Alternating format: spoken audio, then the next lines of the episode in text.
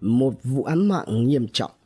Cả hung thủ và nạn nhân đều là người thân thích họ hàng với nhau.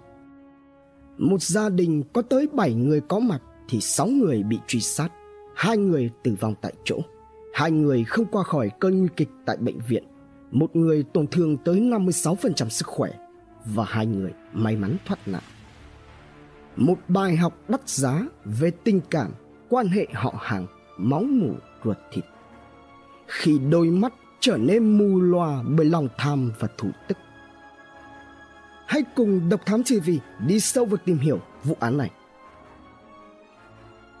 Buổi sáng kinh hoàng Sáng ngày 1 tháng 9 năm 2019 Một đoạn clip xuất hiện trên mạng xã hội đã gây ra sự phẫn nộ và kinh hoàng cho cộng đồng mạng Ghi lại cảnh một người đàn ông cầm một vật nghi giống dao Liên tiếp chém vào từng người đã gục ngã một số nạn nhân bị gục tại chỗ Nhưng khi chống cự tiếp tục thì bị đối tượng truy sát đến cùng Người dân xung quanh chỉ biết đứng nhìn từ xa Không có một ai dám vào can ngăn trước sự hung hãn của đối tượng Tổng cộng có 5 nạn nhân trong đó hai người tử vong tại chỗ và ba người bị thương nguy kịch được đưa đến bệnh viện cấp cứu. Tại hiện trường, người dân địa phương đã nhanh chóng liên hệ với lực lượng công an. Ngay sau khi vụ trọng án xảy ra, công an huyện Đan Phượng, phòng cảnh sát hình sự công an thành phố Hà Nội và các đơn vị chức năng đã có mặt bắt giữ đối tượng chém người, đồng thời đưa các nạn nhân đi cấp cứu. Trong một diễn biến khác, vào lúc hơn 7 giờ sáng ngày mùng 1 tháng 9 năm 2019, một người đàn ông có tên là Trường đang ở nhà ngóng con gái về. Chợt thấy điện thoại của con gái gọi tới. Ông vừa bắt máy thì nghe thấy tiếng khóc của con từ đầu dây bên kia nhưng không nói gì. Đúng lúc này, ông Trường lại thấy con rể chạy tới cổng nhà và hô lớn. Bố ơi cứu con với, nó chém chết hết người nhà con rồi, cả vợ con nữa. Lúc này, ông Trường vội gọi cho chủ tịch xã và công an xã nhưng không ai nghe máy. Lập tức, ông vội vàng chạy xe máy sang nhà thông gia thì thấy có nhiều người nằm bị thương trên mặt đường và sân nhà ông này.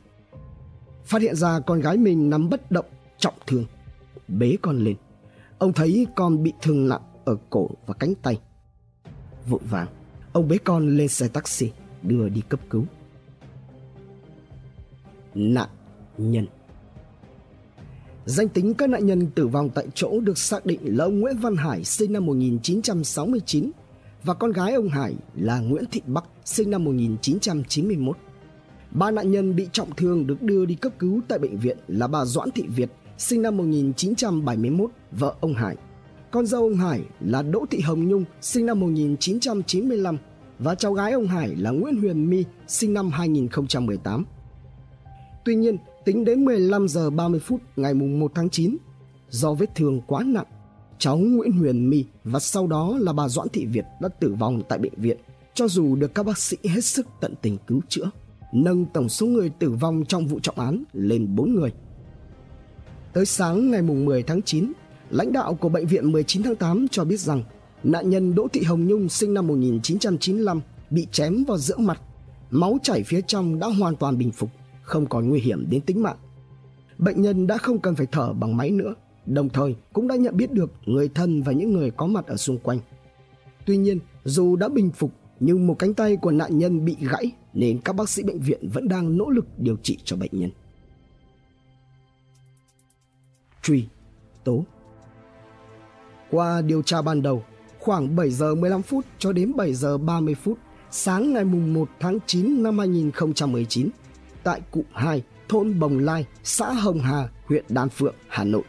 Ông Nguyễn Văn Đông, sinh năm 1966, trú cụm 2, thôn Bồng Lai, đã vác dao sang truy sát cả gia đình người em trai ruột là ông Nguyễn Văn Hải, ngụ cùng địa điểm xuất phát từ mâu thuẫn trong nội bộ gia đình. Đại tá Nguyễn Thanh Tùng, Phó Giám đốc, Thủ trưởng Cơ quan Cảnh sát điều tra Công an thành phố Hà Nội đã trực tiếp về Công an huyện Đan Phượng và vào tới tận hiện trường vụ án để chỉ đạo công tác điều tra và động viên thăm hỏi gia đình các nạn nhân. Ngay trong chiều ngày 1 tháng 9, cơ quan cảnh sát điều tra công an thành phố Hà Nội đã ra quyết định khởi tố vụ án, khởi tố bị can, tạm giam đối tượng Nguyễn Văn Đông, chú xã Hồng Hà, huyện Đan Phượng, Hà Nội về hành vi giết người. Ngày 15 tháng 10 năm 2019, cơ quan cảnh sát điều tra công an thành phố Hà Nội đã hoàn tất kết luận điều tra vụ án hình sự đồng thời đề nghị truy tố bị can Nguyễn Văn Đông về tội giết người. Hậu quả làm 4 người tử vong và một người bị thương. Ba cơ quan tiến hành tố tụng của thành phố Hà Nội đã thống nhất đưa vụ án ra xét xử điểm làm bài học răn đe, giáo dục phòng ngừa chung. Ngọn nguồn Đông là đối tượng không có công việc ổn định, sinh sống tại địa phương, đã lập gia đình và có hai người con, chưa có tiền án tiền sự. Đông là người sống khép kín và có tính gia trưởng, thường rời khỏi địa phương rất lâu, khoảng 2-3 tháng mới trở về nhà, mà chính chính quyền cũng không nắm rõ được là đi đâu. Gia đình Đông có ba anh em trai. Anh cả là ông Nguyễn Văn Mến, sinh năm 1963.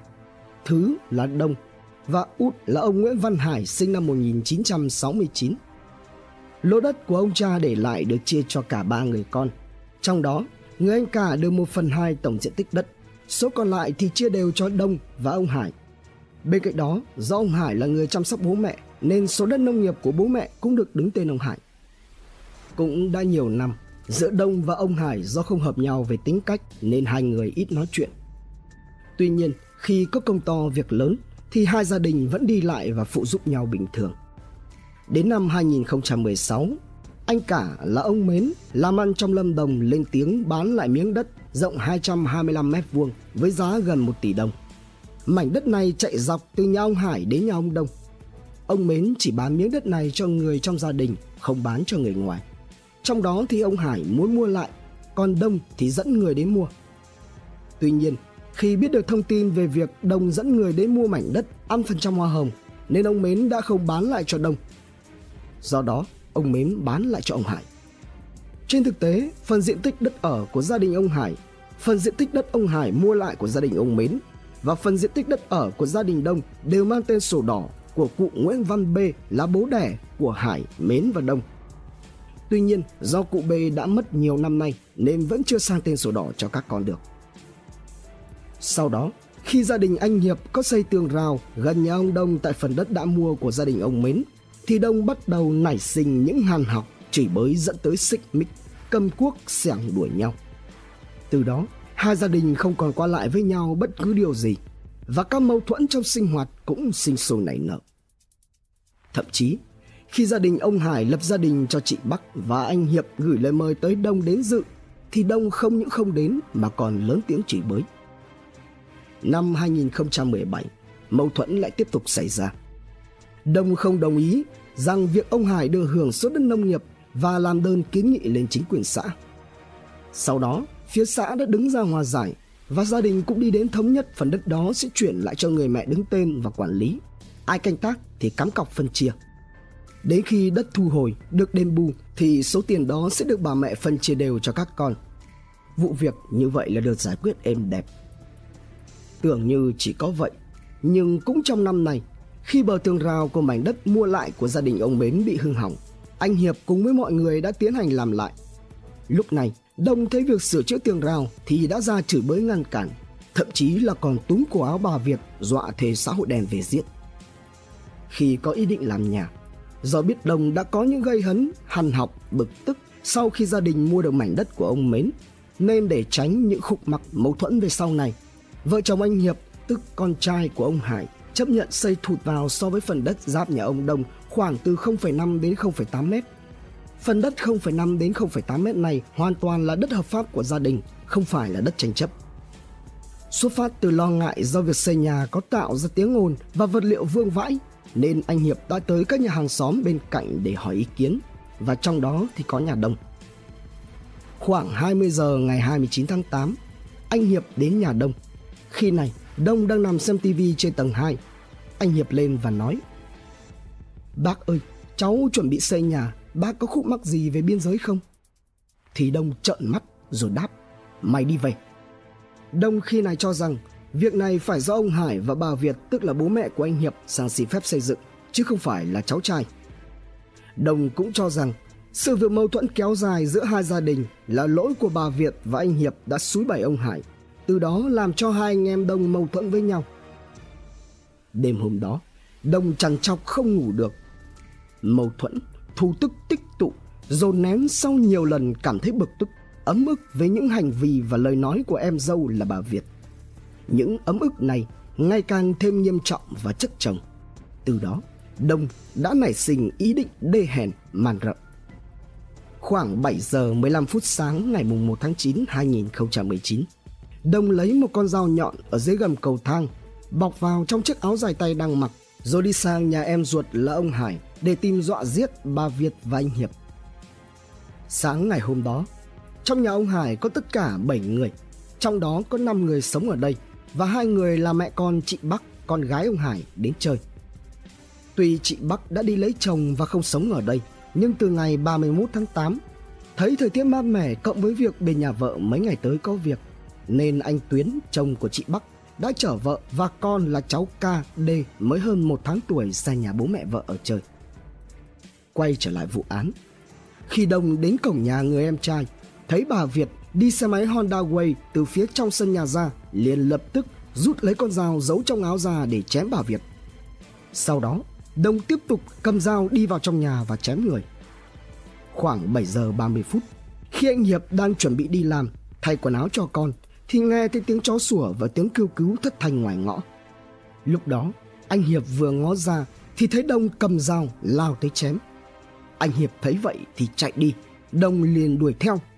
Rồi anh nhảy lên tường thoát ra ngoài thì thấy bà Việt bị chém vào mặt. Anh chạy thẳng đến nhà bố vợ là ông Trường để kêu cứu. Đồng tiếp tục truy sát theo, được khoảng hơn 20 mét thì dừng lại không đuổi nữa. Truy sát anh Hiệp bất thành, Đông quay lại chém ông Hải. Ông Hải chạy ra đường thì Đông truy sát, chém vào mặt vào người của ông Hải. Lúc này, người dân đã tụ tập rất đông ở bên ngoài. Tiếp tục, khi chị Bắc chạy ra, Đông giơ dao lên chém rồi đuổi theo chị Bắc vào phía trong vườn rồi chém thêm 2 đến 4 nhát nữa không cho nạn nhân van xin. Sau đó, dù bị thương nặng và máu chảy nhiều nhưng chị Bắc vẫn cố gắng đứng dậy đi đến chỗ bố mẹ đẻ đang nằm ngoài đường thì ngã gục. Tiếp đó, Đông cầm dao lao vào phòng ngủ của chị Nhung, chém tiếp hai mẹ con chị. Thấy vậy, chị Nhung bế con chạy ra ngoài. Ra đến sân, thấy chị Nhung bị vấp ngã thì Đông lại lạnh lùng tiếp tục ra tay. Tại đây, Đông cũng vung dao chém luôn cả cháu My. Sau đó, Đông bỏ về nhà với ý định tự tử bằng cách cắm kéo vào ổ điện. Khi này, vợ của Đông chạy ra đường và hô to, nó giết người rồi. Còn Đông thì ở trong nhà, tay cầm kéo chọc vào ổ điện, hòng tự tử nhưng bất thành do mất điện. Thực ra, con trai Đông thấy bố định tự tử đã ngắt cầu dao Về phần Đông, do tưởng bị chập cầu trì, gã liền xuống nhà vệ sinh tiếp tục cắm kéo vào ổ điện định tự tử nhưng tại đây cầu trì bị nổ nên ý định tự tử của Đông lại một lần nữa bất thành. Ông Nguyễn Văn Hoài là hàng xóm cạnh nhà Đông hai nhà.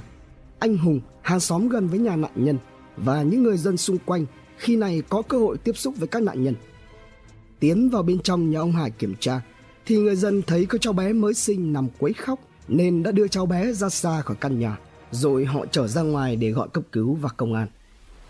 Khi đưa nạn nhân ra tới ngoài đường chờ xe cấp cứu đến, Đông do tự tử bất thành nên lại cầm dao đi ra đường. Thấy có nhiều người nằm bị thương ngổn ngang thì Đông nói Chúng nó chết rồi, tao đâm thêm một người nữa cũng không sao. Thấy Đông quá hung hãn, cho dù người dân xung quanh van xin nhưng Đông đe dọa lại sẽ chém chết ai lại gần rồi cầm dao lao vào nên những người đang bê các nạn nhân đi cấp cứu phải tản ra xa hơn. Lúc này, Đông tiếp tục cầm dao đâm thêm vào người của ông Hải và chị Bắc trong khi miệng nói Một mạng tao cũng chết mà nhiều mạng tao cũng chết. Sau khi đâm thêm các nạn nhân thì Đông bỏ đi. Mọi người khi này mới đưa các nạn nhân đi cấp cứu. Hậu quả, ông Hải và chị Bắc tử vong tại chỗ. Ba người còn lại bị thương phải đưa vào bệnh viện cấp cứu. Tuy nhiên do vết thương quá nặng, cháu My và bà Việt đã tử vong tại bệnh viện. Còn chị Nhung tuy bị thương nặng nhưng may mắn đã thoát khỏi cơn nguy kịch và dần ổn định lại, tổn hại 56% sức khỏe. Tâm lý tội phạm Trung tá Đào Trung Hiếu, chuyên gia phân tích tâm lý tội phạm Bộ Công an đã có những trao đổi về vụ án và tâm lý diễn biến phạm tội của Nguyễn Văn Đông. Theo đó, vụ án này là vụ án đặc biệt nghiêm trọng. Hành vi gây án của đối tượng là quyết tâm thực hiện tội ác đến cùng, máu lạnh, Nguyên nhân sâu xa của phạm tội trong vụ án này là sự thúc đẩy bởi những đặc điểm tâm lý tiêu cực bên trong của Nguyễn Văn Đông. Đó là những sự lệch lạc về nhân cách đã tồn tại ở trong con người đối tượng. Sự lệch lạc này được tạo bởi những hiện tượng xã hội tiêu cực làm cho Đông bị thay đổi nhận thức về mặt quan điểm, giá trị. Những tác động của yếu tố tiêu cực bên ngoài đời sống xã hội đã hình thành nên trong Nguyễn Văn Đông một nhân cách thể hiện rất rõ lòng tham, sự tôn sùng giá trị vật chất, tôn sùng lợi ích giá trị bản thân. Bên cạnh đó là sự vô cảm, coi nhẹ đạo đức truyền thống, đặc biệt là tình cảm gia đình. Đông chỉ cho rằng lợi ích của mình là tối thượng. Bất kỳ hành vi nào xâm phạm tới lợi ích của mình thì hắn sẽ dùng các biện pháp cứng rắn hoặc thậm chí là vi phạm pháp luật để đấu tranh, giành giật lại lợi ích. Bên cạnh đó, Đồng có cá tính hung hãn, nóng nảy. Bởi ở lứa tuổi hơn 50 tuổi thì không thể nói rằng khả năng nhận thức pháp luật là hạn chế. Ở đây, đối tượng hoàn toàn hiểu hành vi của mình là vi phạm pháp luật. Đông coi giá trị vật chất trên cả máu mủ ruột già và gia đình. Khi những sự đối thoại, thảo luận không đạt được yêu cầu thì đối tượng có sự bức xúc và đi đến quyết định là giết những người trong họ hàng. Nếu như là một người bình thường thì khi xảy ra tranh chấp có rất nhiều các phương pháp để giải quyết như là việc khởi kiện. Tuy nhiên, Đông lại không chọn những phương pháp đúng theo pháp luật mà lại dùng tới những hành động vi phạm pháp luật để xử lý. Điều này chứng tỏ Nguyễn Văn Đông có cái tôi rất lớn và sự ích kỷ.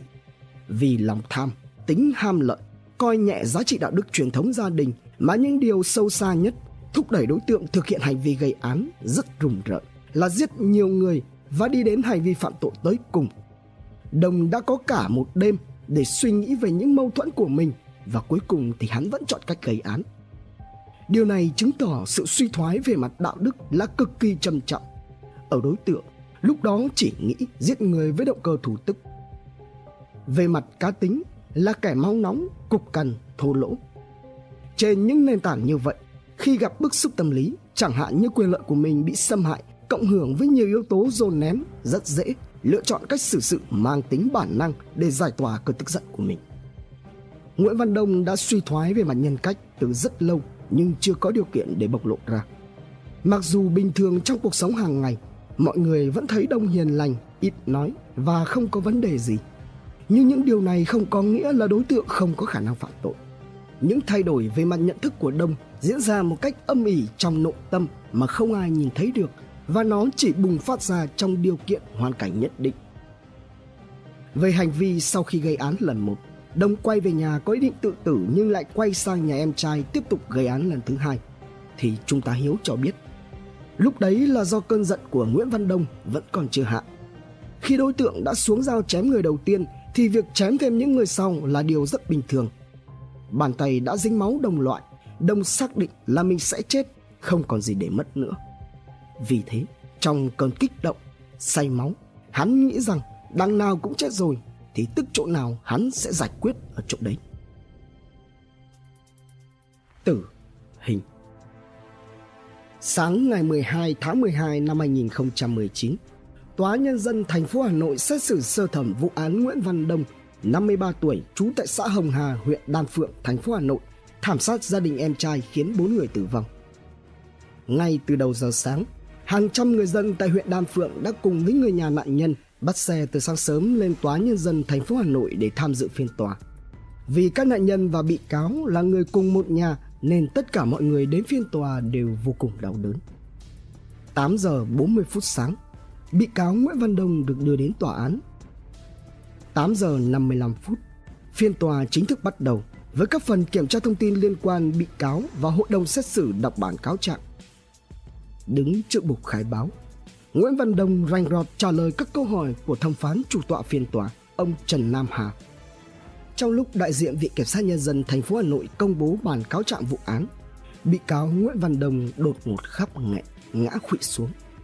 Dù đã được lực lượng công an tại phiên tòa nhanh chóng đỡ dậy, nhưng bị cáo Đông vẫn liên tục lòng nước mắt và toàn thân run lẩy bẩy. Trước cáo buộc của đại diện Viện Kiểm sát thành phố Hà Nội, Đông đã thừa nhận toàn bộ hành vi phạm tội của mình. Đến khi hội đồng xét xử đặt câu hỏi nguyên nhân nào dẫn đến hành vi của bị cáo thì Đông khóc lớn, không thể trả lời câu hỏi của hội đồng xét xử. Phải cho tới tận khi trả lời các câu hỏi của luật sư bào chữa cho quyền và lợi ích của các nạn nhân thì Đông mới nói rằng Nguyên nhân dẫn tới vụ án là do em dâu tức là bà Việt đã xúi chồng giả mạo chữ ký liên quan đến đất đai. Ngày xảy ra vụ thảm sát, bị cáo cho rằng ban đầu chỉ tính sang nhà ông Hải để đe dọa anh Hiệp và bà Việt. Nhưng không hiểu sao bản thân lại giết cả nhà em trai và cũng không bàn bạc chuyện này với ai. Bên cạnh đó, bị cáo Đông cũng khai khi mẹ Đông mất, dỗ được giao về nhà bị cáo Đông làm. Nhưng khi bị cáo mời thì cả gia đình ông Hải không ai đến. Và đây cũng là nguyên nhân khiến cho bị cáo nóng giận không kiểm soát được mình. 11 giờ 44 phút, hội đồng xét xử chuyển sang phần tranh tụng. Đại diện viện kiểm sát đọc bản luận tội đối với Nguyễn Văn Đông. Tại phần luận tội, đại diện viện kiểm sát đề nghị hội đồng xét xử tuyên án đối với Nguyễn Văn Đông mức án tử hình về các tội danh mình đã gây ra. Đồng thời, đền bù thiệt hại cho gia đình các nạn nhân theo quy định của pháp luật. Được nói lời sau cùng trước khi chuyển sang nghị án, bị cáo Đông đã xin hội đồng xét xử cho về nhà để thắp nén hương xin lỗi bố mẹ, đặc biệt là xin lỗi gia đình em trai, các cháu về hành vi của mình. Hành vi mất nhân tính của bị cáo Đông không còn khả năng giáo dục, cải tạo nên cần loại bỏ bị cáo vĩnh viễn ra khỏi đời sống xã hội mới tương xứng với hành vi bị cáo đã gây ra. 12 giờ 40 phút ngày 12 tháng 12 năm 2019, Hội đồng xét xử tuyên án đối với bị cáo Nguyễn Văn Đông với tội giết người, tuyên phạt bị cáo mức án tử hình. Tiếp tục tạm giam bị cáo để thực hiện các biện pháp tư pháp. Đồng thời, buộc bị cáo phải bồi thường cho gia đình các nạn nhân tử vong số tiền bồi thường là 149 triệu đồng trên người. Tổng cộng, bị cáo phải bồi thường số tiền cho các nạn nhân tử vong bao gồm ông Hải, bà Việt, chị Bắc, cháu Huyền My là 597 triệu đồng. Chị Bắc là 199 triệu đồng, chị Đỗ Thị Hồng Nhung là 240 triệu 500 nghìn đồng. Chi phí cấp dưỡng cho con chị Bắc số tiền 1,5 triệu đồng mỗi tháng cho đến khi cháu tròn 18 tuổi. Vụ án này là một bài học đắt giá vì cái lợi vật chất, thủ tức tích tụ, suy đồi đạo đức, lệch lạc trong nhận thức đã làm tàn vỡ tình cảm anh em, gia đình. Đáng tiếc. Qua vụ án này, Hội đồng xét xử đề nghị các cấp chính quyền ở cơ sở cần tăng cường công tác phòng ngừa xã hội, tránh để xảy ra vụ án đau lòng tương tự. Trân trọng cảm ơn quý khán thính giả đã theo dõi, subscribe, ấn chuông đăng ký để cập nhật những video mới nhất. Like, share, chia sẻ tới nhiều người hơn. Comment những suy nghĩ, ý kiến, bình luận của bạn hay những gợi ý, đóng góp để chúng tôi được hoàn thiện hơn. Độc Thám TV, hai ngày một số vào lúc 21 giờ. Nguồn tham khảo và tổng hợp: Cổng thông tin Tòa án Nhân dân thành phố Hà Nội, Công an Nhân dân online, Vietnamnet, Thanh niên, soha.vn cùng nhiều nguồn khác từ Internet. Độc Thám TV Hành trình khám phá những vụ án kinh điển và bí ẩn cùng Độc Thám TV Những quần khúc chưa lời giải Những âm mưu chưa từng hé lộ những sự thật đang bị che giấu. Tất cả sẽ có tại Độc Thám TV